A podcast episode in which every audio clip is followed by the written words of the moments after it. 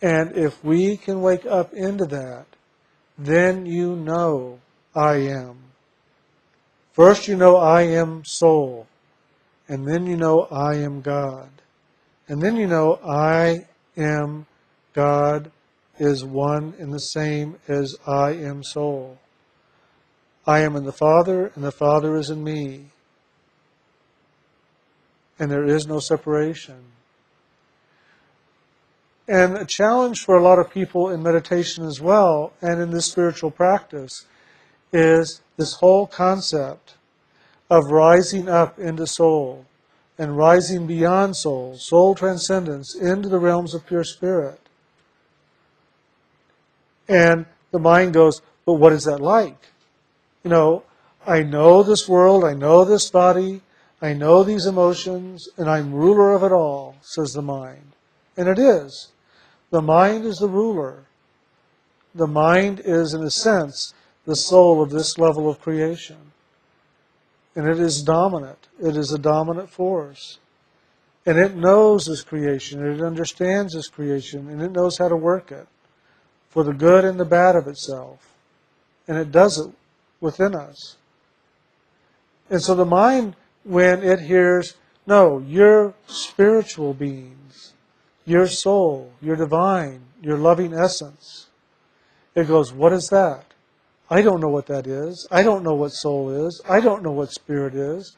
I don't know what spiritual realms are. What are you talking about? And the mind will kick in and say, forget that. That's a bunch of baloney. Let's do this world. Let's do the mind game. Let's do the world. Let's chase after all these things. Let's get attached and be in love. Let's not do this thing of spirit.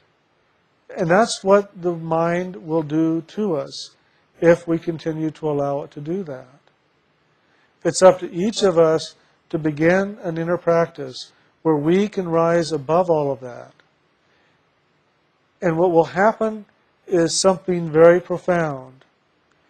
You will come up, up, up in your focus inwardly. As you focus upward and inward, you begin to rise above the physical, above the emotional, and above the mind. And each one of those levels are going to challenge you. Each one of those levels are going to test you to see can you really let go of me? Do you really think that you can overcome me? No, you can't overcome me. Wouldn't a peanut butter and jelly sandwich be really good right now? The body says. Know, I'm hungry. Let's go get something to eat. Let's not waste our time. My God, what a waste of time. We could go have a nice big glass of milk. We could go have a glass of wine right now. What are you doing? Let's go do something else with this body. But if you sit there long enough, you'll begin to find yourself rising above that physical nature, that body consciousness. But then comes the emotions. And in that emotion, in that nature of the, of the emotional presence, we find all kinds of things going on in there. Storms of energy. Just exploding and expressing and needing and hiding and running. Running toward and running away. And to me, it is like being in an ocean where there's a great storm and all these waves are just bouncing back and forth, hitting at each other. And as they do, they get bigger and bigger. And if I'm not careful, I can get caught up in all this wave action and just stay there trying to figure out how to bring it to calmness. And what I have found is that the more I focus on the emotions and try to calm them, the more the waves build and the more the emotional nature has power over me. But the more I just hold my attention to God, the easier it is for me to rise above that emotional nature. And as you begin to rise above it, the emotional nature gets quiet because there's nothing to feed it now. It just becomes still. And then you reach into the levels of the mind. And the mind is maybe one of the most challenging barriers there is. Because the mind knows all the little tricks to play on us in a way that the emotions in the body couldn't. Because It can speak our language at this level.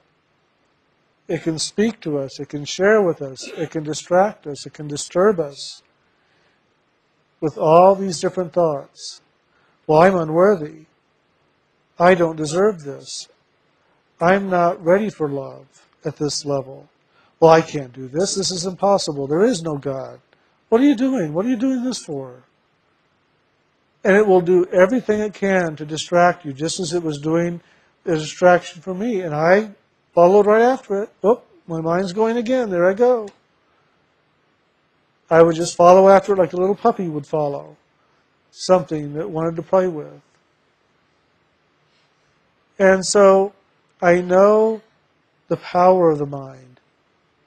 So, how then do we rise above this body, this emotion, this mind consciousness that we have within us? It is very simple. It's focus on the unspoken name of God. Hold your attention on something that is separate from all those physical natures, that is that still small voice of God within. Hold your focus there. Hold your loving there. And it's like a hot knife cutting through butter. You just rise through all of that that I just described about the physical, the emotional, and the mental. You just rise right through it very quickly, very easily, very smoothly, and you begin to rise up into those realms of spirit where you can begin to experience your own divinity and experience the divine in you, living you, loving you, being you. Now, it sounds real simple, but yet there are challenges in it all. Because you may not yet have learned how to hold a focus. You may not have developed the discipline that it takes to keep that focus together enough to move through these lower regions and into the higher. It takes time, it takes practice, it takes patience, and it takes loving. And you forgive yourself every time you fail or you get distracted, and you just move right back into the beingness, into the focus by chanting the HU, by holding your attention on HU or Ani-HU, as it's written up here, or by holding your attention on the initiatory tones, the unspoken name of God, and letting that power build inside of you, you will find that that power of the Holy Spirit that is in that name will lift you quickly through all the levels and into the Spirit. It's by the power of the name it is in the Old Testament, it is in the New Testament, and it is in other sacred writings, in the Bhagavad Gita, in the Koran. It is taught throughout time. It is by the power of the name. But the world doesn't know what the power of the name is. What is the power and what is the name? And they've given it all kinds of different definitions. But in truth, it's the unspoken name of God and the power that lies within that. And the power of the name is the living, loving essence of the Lord that you are. That is the power. And that is the power that you were awakening and that you're unleashing inside your own consciousness every time you hold a focus of loving intention inside of yourself to wake up and know that I am God. I am God. I am the soul, God. So, in this practice, be aware that there is a power that is greater than this world, and that is the Holy Spirit. When God spoke, the first movement, the first sound, was the action of loving that came out of God to manifest all things. And that manifesting action was the Holy Spirit and is the Holy Spirit. The Holy Spirit is ever moving throughout all levels of creation to maintain creation, to hold it in its dynamic expression, so that God can fulfill God within creation. And that Holy Spirit is holding you in a very dynamic way in your own creation. And is ever calling you forward to be responsible for your creations. Well, why is that? The soul is the creative essence of God. God created soul so that soul would go out into all these different levels of God, to all these different levels of the aspects of God in manifestation, and experience it fully, so that God could know God's self more fully through the experience of self, experiencing self in movement. That's a lot of words, but it's true, and you can know that by waking up inside and knowing that. And that action is also carrying with it the creative principle that is in the soul. We each are creators in our own way. Look at your own life and look at what you've created. You've created this lifetime. You created this body. You've created your reality. And you hold your reality in suspension and maintain that reality so that you can live it to its fullest. And you will struggle to maintain it. You will struggle to support it. Even though you don't like it, you will still struggle to support your creation. And yet, that is what we are here to experience our creative principle and to discover the power of our own creativity. Rather than blame your life on your parents or on your teachers or on some outer force, realize and take responsibility for your own creation. For every action, there's a reaction. That's a law in physics. But it's also a spiritual law. As you sow, so shall you reap. The challenge is that we don't often remember what we sowed. We don't even remember what we sowed yesterday in the way of our actions, our thoughts, our expressions, with ourselves or with others. And yet, today somebody comes up to me and says, You know, I don't think I like you anymore. And then they walk away and you go, What? We're best friends. What's wrong? What? what? Well, you know what happened. I'm not going to like you anymore. I'm not going to talk to you anymore. And you're going, What? What happened? I don't know what happened. We don't remember sometimes the simplest little seeds that we plant in our day that bear fruit and that we are responsible for. We might say one thing to somebody that throws them into a total turmoil.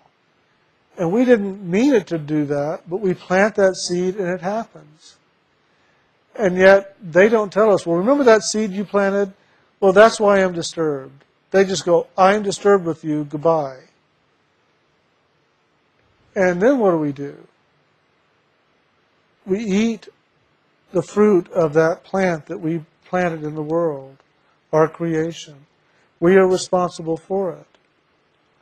Well, there's also those seeds that we planted in other lifetimes, not just yesterday, but lifetimes ago, that we are also finding are starting to take sprout and come up into this lifetime as well.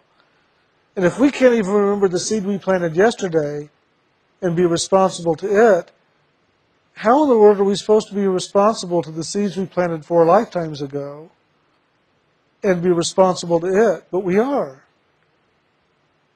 Unto the fourth generation shall the sins of the father be passed. Well, four generations ago, you were the father. You were the creator of the child you are today. You planted the seed of who you are today, and now you are the fourth generation, bearing the fruit of that implanting of those creations. So you are responsible for your thoughts, your actions, your reactions, your emotions, and what you do with this body. You are responsible for all of that. And that's how we as soul learn about our creative ability. When I had cancer in the 70s, I learned something very powerful about the power of creation. I went to Houston and met a couple who were just doing experiments. Now, this was way back in the early 70s, and nobody really was thinking much about affirmations and positive thought and, and creative imagination as a healer force. But they were looking at this.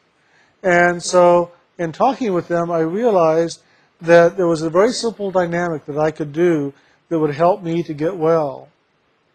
And that was to begin to use my own creative imagination, the power of the spiritual creativity, to heal myself.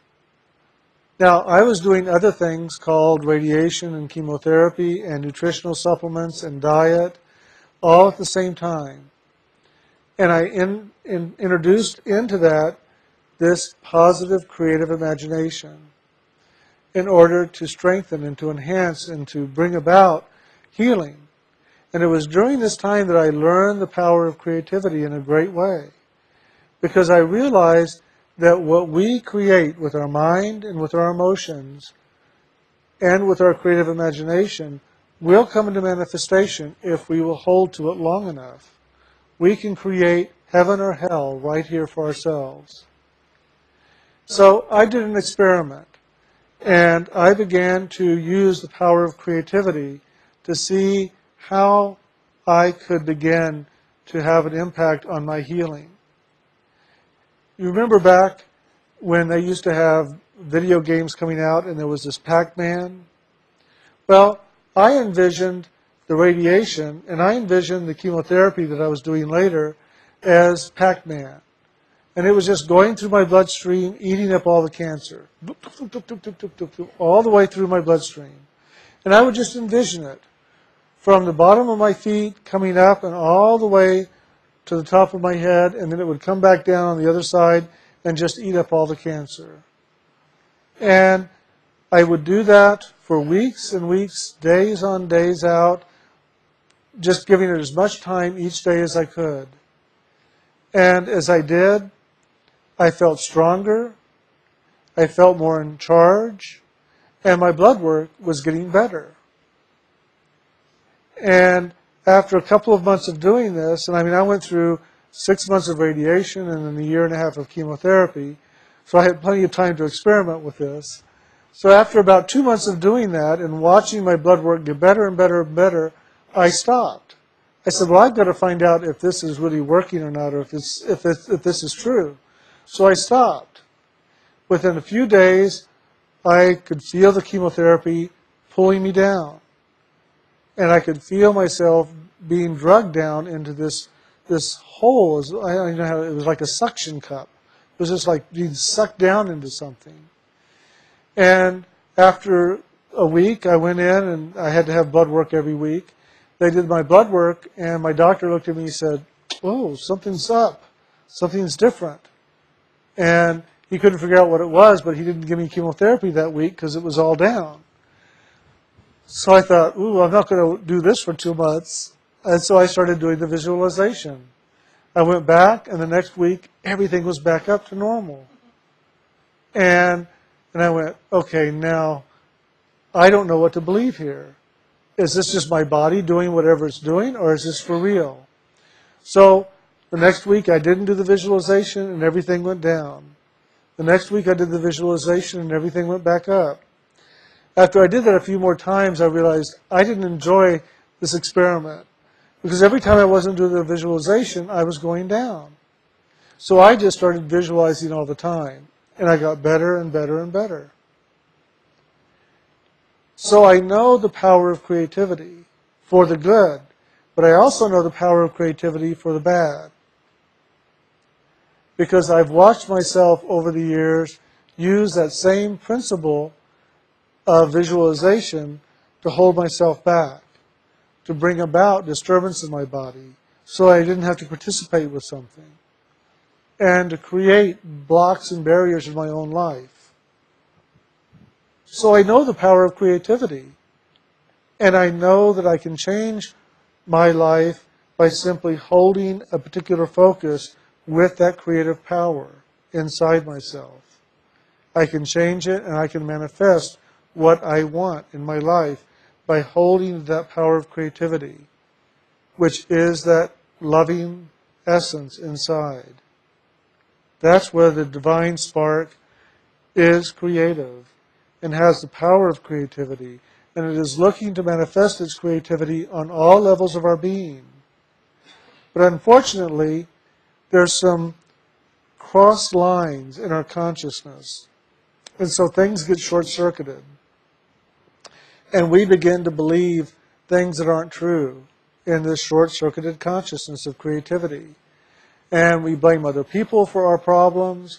We blame everything outside of ourselves. It's not me. I, it's not me. Don't, no, you don't know what you're talking about. It's my mother. It's my father. It's my boss. You know, they, they won't give me a raise. I mean, how dare they? They won't give me a raise. And so it is important to look and see that if we want life to be different, we have to take responsibility and bring about our own creative power to manifest what we want in our life in a way that we may not have done so before.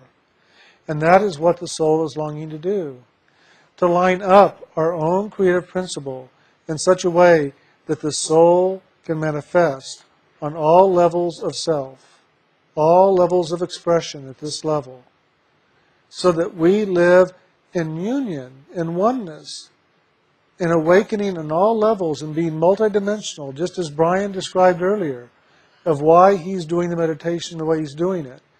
He's saying, wake up as you come back in the body and stay conscious as you wake up in this body. Be conscious here, but be conscious in the spirit at the same time. That's what we're talking about. And then you can live this divine flow all the time. You don't have to sit down and close your eyes and do it. You can do it wherever you go. God is with you wherever you go because you are God. The divine in you is God. And wherever you go, God goes. Wherever God goes, you go. There's no difference. But the game is is to be responsible for our actions, for our thoughts, for our feelings, and for our reactions to others, situations, people, things that are coming at us from the world as well as within ourselves and to begin to create for ourselves what we really want. That is an action of the power of the name, where we begin to discover the grace that is the Holy Spirit. And we begin to discover within ourselves the movement of that grace that is divine loving. In that divine flow, there is nothing you have to do. There is nothing you have to be, and there is nowhere you have to go, because you already are. In the divine isness, you are there now. And in that isness, there is nothing for you to be or do or go and accomplish, but rather just be in the flow of loving and let yourself be in that flow as one with God. But as I said earlier, the mind is the greatest challenge, the greatest barrier to break through. And the mind will go, Well, you don't want to go into the realms of spirit. You lose individualization. You merge into this oneness. What is that? You don't want to be nothing. We're something here. We have identity. We have self. We have expression. We have meaning. We have purpose. You don't want to take that away from us. Don't merge into this divine oneness. Stay here and be an individual. And it may not sound just like that, but there will be this resistance of going into the Spirit, going into that divine flow, for fear of the unknown. How many times have we not been willing to go and do something because we were afraid of the unknown? I have. I have been willing to take certain trips sometimes because of going into a country I didn't know. I've not gone into medical situations because I didn't know the outcome and I didn't want to have to go through the experience of it. There's a lot of different places in my life where I have held back going into the unknown. And if I'm doing that in my own life in the world, it's probably going on on the inner levels, even at an unconscious level where I don't know it, towards spirit. So it's allow yourself to look and see that you're going to hold to that divine seat of the soul, to that divine place where the living, loving essence of the Lord dwells within you, and rise up to that for the experience and the knowing of that, that you truly are. And as you hold to the sacred name of God, the power of the name builds up and it just lifts you. It draws you upward. It's a natural movement to return back from which it came. And that's what the soul is longing to do. It's longing to go back from which it came. The soul also has its attachment to God. It isn't attached to the things of the world. It's attached to God.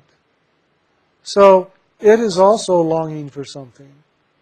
But it's longing to return back to its own source, back to its own place where the living, loving essence truly is in its fulfillment. And so, as you begin to allow the soul to have dominion over the mind, the emotions, and the body, you begin to find that they become quiet and you rise above all of that and back into the true source of your own being and begin to live in that divine flow of grace. Does that make some sense? It's challenging. I'm trying to put into words things that really are beyond words. There's no way for me to say, well, this is what it's like in the realm of soul. This is what it's like to be in the realms of spirit. This is what it's like to be in the heart of God. There are no words for it because it's beyond the mind and it's beyond the words. And so I struggle here trying to make sense, trying to put something on this level of being that might impart to you something of what is there and to inspire you to begin to discover what that is for yourself. So that you can come back and go, you don't know what you're talking about. It's much bigger than that. Let me tell you what it's really like. And then you'll begin to share it and you'll go, well, no, you know, it's, it's kind of like that, but it, it really is and, and then you'll know what I'm talking about, what I'm not saying. The truth is beyond all the words. It's behind the words. And it's beyond this world. And so there's no way to bring it down to this world and really impart it. Now, a scientist can tell you all about the structure of the atom and how the atoms build together to create molecules and compounds until finally we have all that is here. And they can take it the other way and tear the atom apart and tell you just how that structure all works. And that's the level of the mind understanding this creation. But the mind can't understand that which it is not a part of. And it isn't a part of the spiritual creation.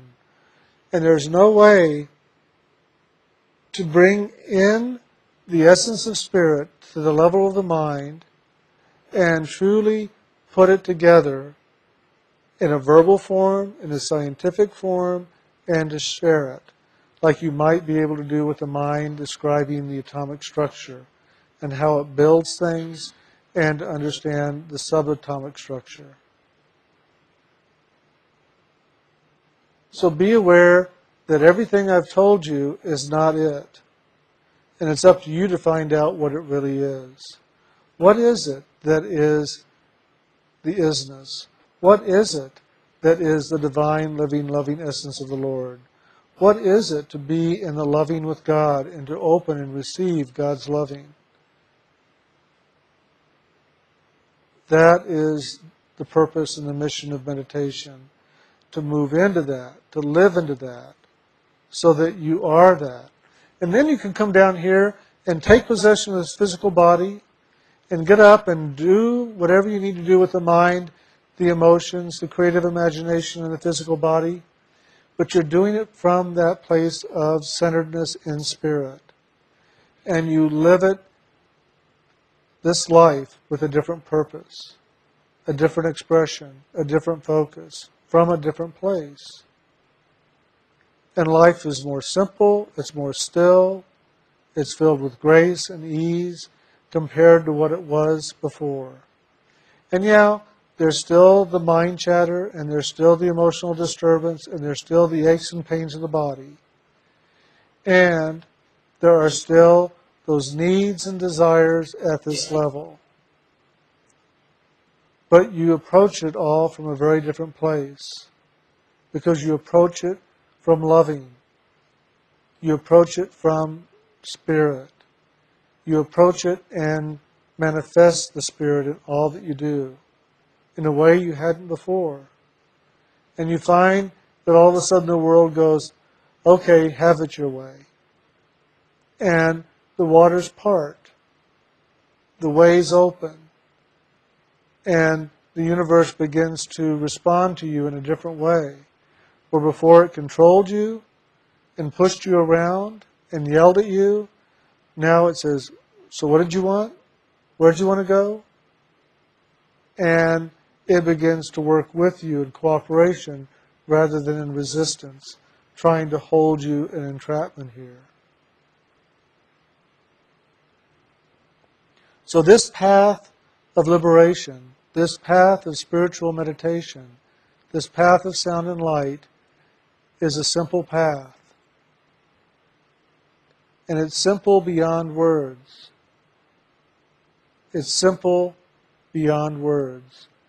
And it is for each of us to find how to get beyond all that that is of this world to find out what that simplicity truly is.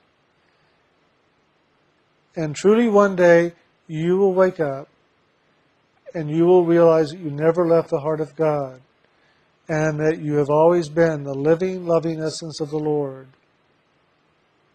And that it was for you to wake up into the knowing of that and the realization that you never left the heart of God, but that you focused outward in order to have experience so that you as soul could have experience in all of God's creation so that God would know God more fully.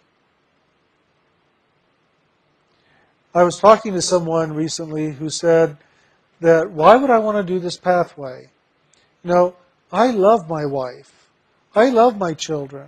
I love my job. I make a lot of money and I'm enjoying making a lot of money. Why why do I want to get away from that? Why do I want to be liberated from all that? You know, I may want to come back and, and, and have this same family again. I love my wife so much. I love my children so much. And I just want to take them with me wherever I go. If I go to Spirit, I'll take them with me. And if I come back here, I'll bring them with me. And I listened to that for a moment and I said, I wished it was that easy. I wish we really could find those things that we really love and just hold on to them and keep them in our lives and, and take them with us wherever we go, whether it's back into spirit or into this world. But there will be a day when you leave your physical body and you'll forget all these people that you thought you loved so much. They will be gone in your, out of your consciousness the moment you take your last breath. And that wife and that child and, and your job and your money and all those things that you love in this lifetime, in this moment, will just be wiped away in the moment because you will be in another moment, a moment of experience beyond that. Whatever that was that you have with your wife right now, that you have with your children, that you have with your career, that you have with your money, that is for the moment now, for your learning, for your experience, for your growth. But when the, the lesson is done, it's done. When you left elementary school, you went on to middle school or junior high, whatever you might have termed it then. And when you left junior high, you went on to high school. And when you left high school, you went on to whatever was next for you. And you more than likely you didn't go back every day back to high school just because, wow, it was so nice. I love my teachers and I, I love the experience of high school. I don't want to leave it. And even if you did that, I would suspect somebody met you at the door one day and said, you know, you don't need to be here anymore. You've graduated. You're 36 years old now. you should get out of here and go find a life. Well, that's what happens at death. When you take your last breath here and the soul leaves here, what you experienced here remains here in many ways. It's done. The learning is done here. And you go on to the next experience. You go on to the next lesson to be learned. And all of a sudden, you're not thinking about down here. You're not thinking about those people down here. You're not longing for them. You're not needing them. And then all of a sudden, you feel this little tug somewhere on your body, your spiritual body. You feel this tug. or you hear this call. And you go, God, what is that? Who's that? Would you please let go of me? I've got to go higher. And all the time, while you were down here, you thought, oh, I'm going to hang around. I'm going to be close to them. I'm not going to leave them. I'm going to protect them and do everything I can. I love them so much. I could never leave them. And yet now you're going, look, I'm going to cut the cord if you don't. Just leave me alone. Who are you? What do you think you're doing to me? You're hurting me. Stop it. Well, that's what happens on the other side. You would be surprised if you really looked in the Akasha, not the Akashic records, but the soul records, the records of your own soul, and looked at all the different experiences you've had in creation. Not just the physical creation, but all of creation. And so all the different relationships you had where you loved this relationship, you loved this beingness, you loved this, and did not ever want to part from it. And then it ended, and you went on to the next one. Oh my God, I love you. Oh, I love you so much. I'll never leave you. And then it ends, and all of a sudden, oh no, I love you. how many husbands, how many wives, how many children, how many animals have we had in other existences that we were going to take with us no matter what? Well, when I get to heaven, you're going to be there. When you get to heaven, I'm going to be there. We're going to be together forever. Well, there's not enough of you to go around to be with everybody that you said that to in other lifetimes. Believe me. You don't want that you don't carry one wife from one lifetime to another. What happens if all of a sudden you're in love with this woman and you say, we're going to be together forever. And in the next lifetime, you're a woman. Well, you don't want her as a wife. You want, want a husband. So you go, go away, girl. I want a husband. Leave me alone. And all the time she's going, but you said you'd love me forever and I need to be with you again. And you're going, no, no, not this time. I want a husband. You're not a husband. I want a husband. And that's what happens. You can see it in all these interrelationships, all these dynamics of the karma and the interplay here. It's just amazing to watch. And it's wonderful when you can rise above all of that complexity of this world and enter into the simplicity of spirit and look back down on your own life and go, oh my God. And you begin to bring that simplicity back down here and it just simplifies. It becomes quiet and still, just as it is in spirit. And all those elements that don't really hold to simplicity drop away. Friends drop away, things drop away, belief systems drop away, and you begin to stand in simplicity even at this level. And no longer do you have all these things pulling and calling and needing of you, but rather you can then stand free and clear in the loving that you are and the creative being that you are and begin to create anew a life that you truly are as a spiritual being. Not that you want, but that you are as a spiritual being. So focus inward and upward, not downward and outward. It's not in the world, it is in you. And you may not believe it, but if you begin to focus inward, over time you will begin to have that experience of the movement of light inside your own consciousness. You'll see the inner light, and you'll begin to hear the inner sound, and you'll begin to know the calling of the Lord within calling the soul home. We are the prodigal son, and God is waiting for us to come home. And God doesn't care what we did in our creativity and in our journey. God just wants to celebrate us coming home when we finally do come home. So go home. Go back to God. Stop waiting to be perfect. Stop waiting until you make that million dollars or that billion dollars with the penny that God gave you when you left. If you dropped it, if you lost it, if you planted it hoping that it would grow into a money tree and it didn't, don't hide from God in shame, saying, Well, I can't go back yet because my tree hasn't grown. Go back to God now and realize that it isn't about any of that. But it is also about you understanding your own creative principle. And it isn't for us to decide what it was we were to learn. It is just for us to experience, and in that experience, take that experience back to God, that God comes into the greater knowing. And I hope that makes sense. It makes sense to me. But you know, it's so funny because I'm talking from a place out here in the realms of spirit and referencing to something that you may not yet be able to reference to, and it may sound like a foreign language. But it isn't. At one level, there's a part of you that goes, Oh, I know that. That's true. I know I don't know why I know that, but I know that. And that's your soul. Your soul goes, That makes sense. It doesn't really make sense, but it does make sense. I know it makes sense. It rings true inside of me. I can feel that that's the truth. Or I want that to be the truth and that's your soul.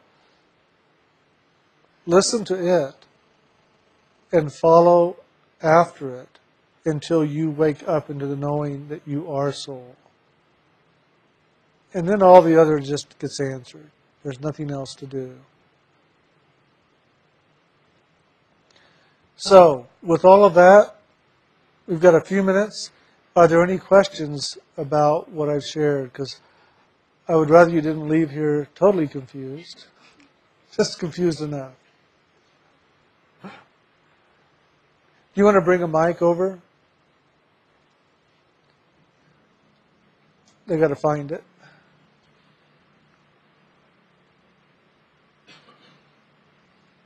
So if you want to raise your hand again, Blaine.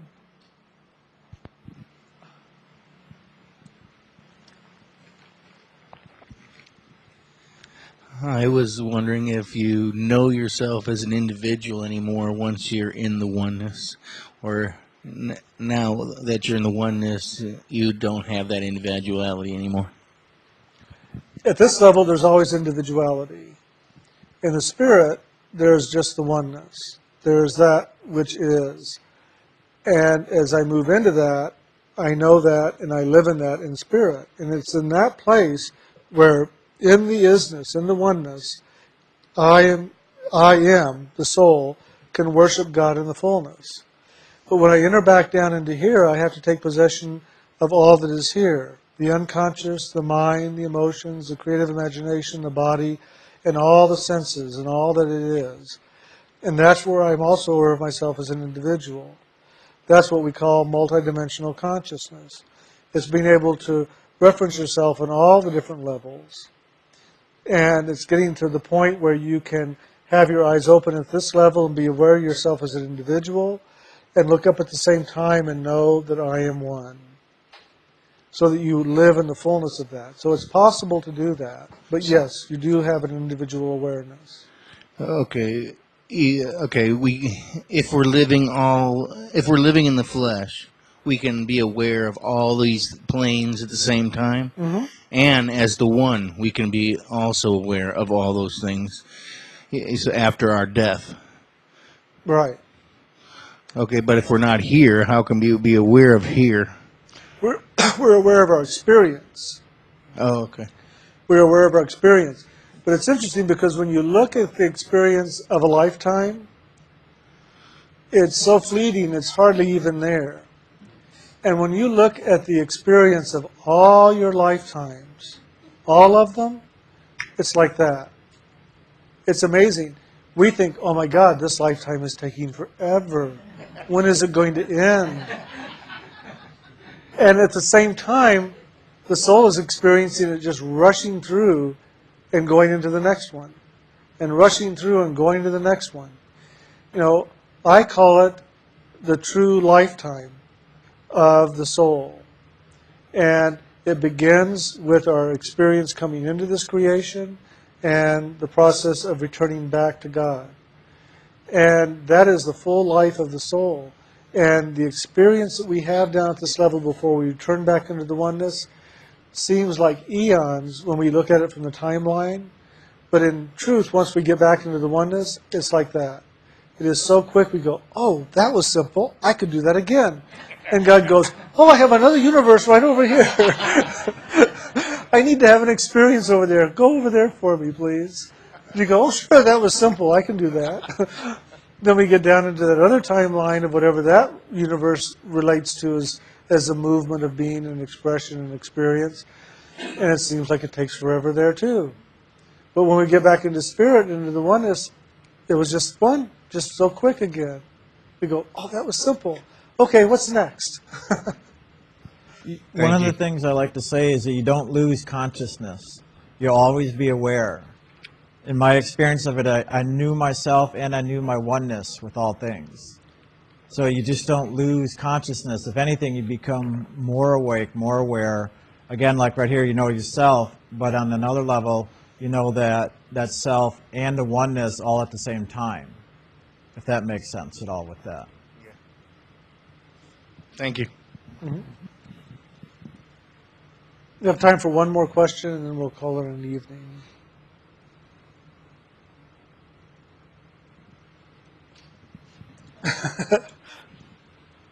Okay, I was, I was going to give some other people a shot, but you were saying earlier that uh, uh, that when, like, when you leave here, you, you may not like your the attachments that you have with your family and all that.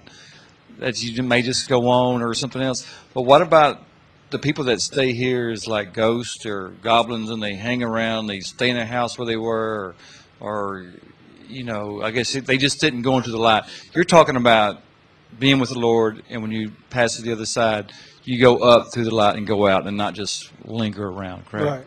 Well, there are those that hang around the world that do stay here. My father stayed in the nursing home for six months before he realized that he had died. So, yeah, that, that does happen, where they are not truly focused into the spirit, they're focused into the world, into their physical life. And literally, a person can die physically, but never at another level know it because they're so close to the physical consciousness at the time of death that they don't experience separation. They don't experience the transition into a higher frequency of consciousness. They just slip right on into the continuum at that level that they've been in. And so, you know, sometimes things like that do happen where people remain in the house, remain in the nursing home, remain in the hospital, you know, or remain at this level of consciousness until whatever happens happens to begin to wake them, them up to move on higher. All right. Thank you. Yeah. So we'll go ahead and call it an evening. And I thank you all very much, and hopefully we'll see each other next week. I'll be here.